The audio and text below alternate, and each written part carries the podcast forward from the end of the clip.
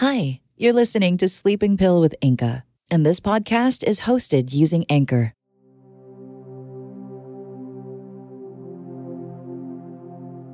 Hi, welcome back to Sleeping Pill. Oh, I'm so happy you're here just in time, too, because I have a new story for you. I get so excited to read you stories because it's like stepping into a new world. Is it the same for you when you hear stories? You can vividly imagine yourself right there. You know that, right? That's where movies come from and TV shows. Usually it's from books. Of course you did. You're smart. You got this. All right, it's time to get comfortable. Then we're going to do some breathing exercises so we can condition our brains that it's time to relax and go to sleep. Are we ready? Okay, let's do it. So, if you're in bed, I want you to first sit up. Just in bed. You don't have to get out, just sit up. And then, when you take a deep breath, I want you to reach your arms way up over your head in a nice big stretch. Ready? Inhale. One, two, three, and exhale. Very good. How did that feel?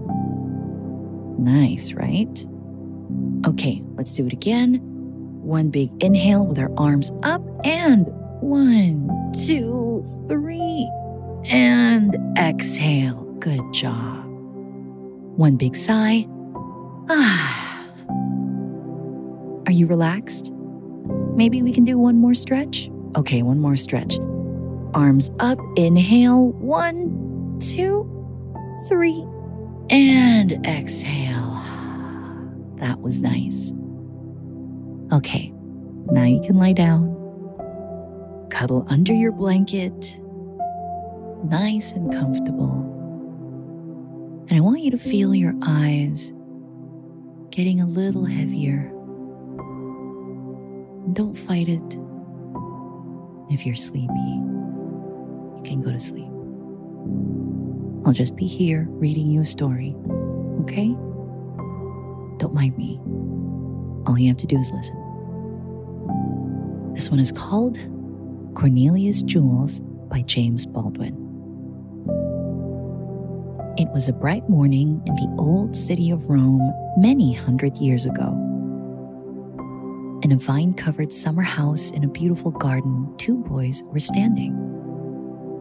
They were looking at their mother and her friend, who were walking among the flowers and trees. Did you ever see so handsome a lady as our mother's friend?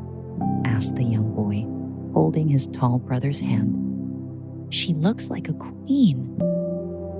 Yet she is not so beautiful as our mother, said the eldest boy. She has a fine dress, it is true, but her face is not noble and kind. It is our mother who is like a queen. That is true, said the other. There is no woman in Rome so much like a queen as our own dear mother. Soon, soon, Cornelia, their mother, came down the walk to speak with them. She was simply dressed in a plain white robe. Her arms and feet were bare, as was the custom in those days, and no rings nor chains glittered about her hands and neck. For her only crown, long braids of soft brown hair were coiled about her head, and a tender smile lit up her noble face as she looked into her son's proud eyes. Boys, she said, I have something to tell you. They bowed before her, as Roman lads were taught to do, and said, What is it, mother? You are to dine with us today, here in the garden. And then our friend is going to show us that wonderful casket of jewels of which you have heard so much. The brothers looked shyly at their mother's friend. Was it possible that she still had other rings besides those on her fingers? Could she have other gems besides those which sparkled in the chains about her neck? When the simple outdoor meal was over, a servant brought the casket from the house. The lady opened it. Ah, how those jewels dazzled the eyes of the wondering boys. There were ropes of pearls, white as silk and smooth as satin. Heaps of shining rubies, red as the glowing coals. Sapphires as blue as the sky that summer day, and diamonds that flashed and sparkled like sunlight. The brothers looked long at the gems. Ah, whispered the younger, if our mother could only have such beautiful things. At last, however, the casket was closed and carried carefully away. Is it true, Cornelia, that you have no jewels? asked her friend. Is it true, as I have heard it whispered, that you are poor? No, I am not poor, answered Cornelia. And as she spoke, she drew her two boys to her side. For here are my jewels. They are worth more than all your gems. I'm sure that the boys never forgot their mother's pride and love and care. And in after years, when they had become great men in Rome, they often thought of this scene in the garden. And the world still likes to hear the story of Cornelia's jewels. That was a nice story, wasn't it? Cornelia's sons were her jewels, her pride and joy in the same way that her friend had taken care of all of her jewelry with such care and value, Cornelia saw her children in the exact same way. And how do we apply this in our own lives, even if we don't have children? You see, the story is yes, jewels and riches and money are all very valuable things. But there are so many things in our lives that hold value and that can be valuable, even if they aren't worth money. In fact, there are so many things in life that are so valuable that not even money can buy it or replace it. And for Cornelia, those valuable things were her sons. So, as we're here, lying down, getting ready for bed, and just waiting to go off into dreamland, I want you to think about all the valuable things in your life that are not jewels, that are not gadgets, that are not money, and any of these material things. Not that they aren't important, it's just that we already know they have value. So let's look at the other things.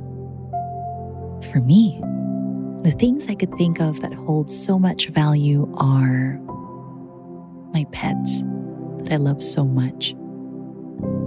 I have five. Oh no, I think I have six. No, yes, I have six actually. So, I have three cats. They are Bibo, who is a black and white cat, and he is so weird. I have Uni, who is kind of like a brown cat with stripes. And he's big and strong and naughty.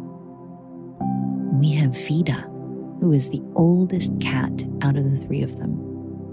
He's white and fluffy, and he doesn't have any more teeth.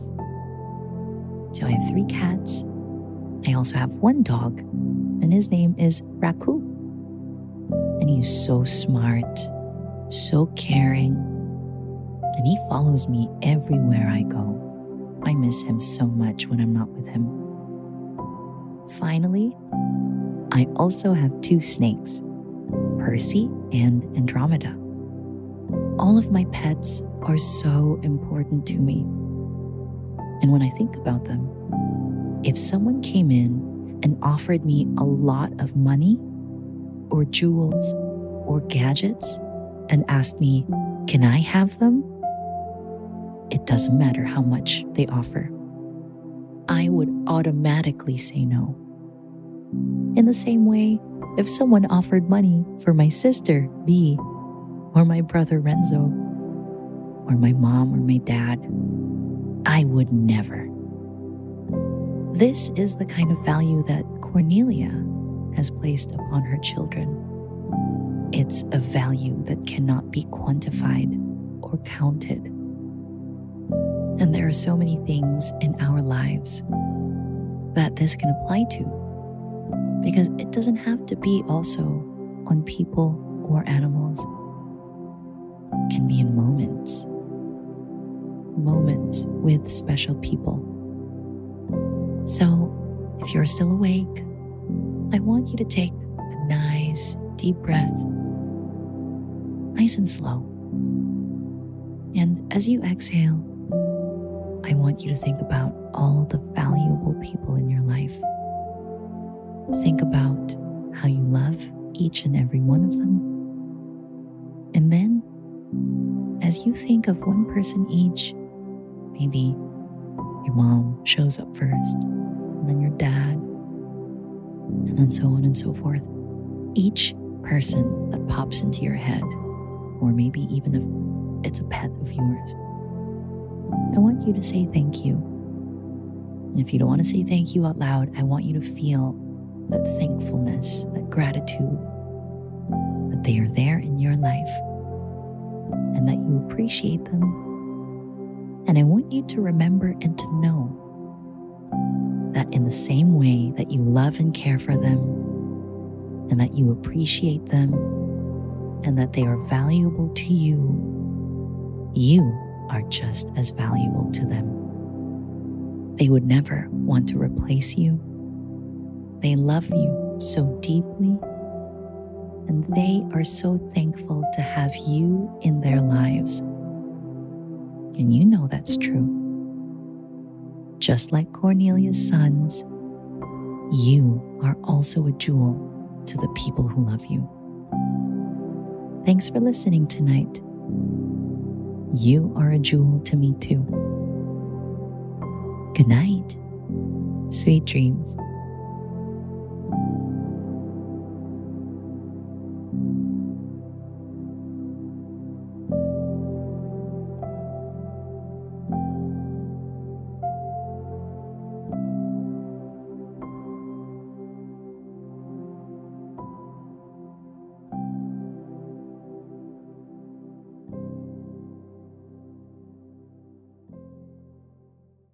Hey there. Do you want to hear me read your own works? You can send them through the link in the description. I can't wait to read them. Hey there. Do you want to hear me read your own works? You can send them through the link in the description. I can't wait to read them.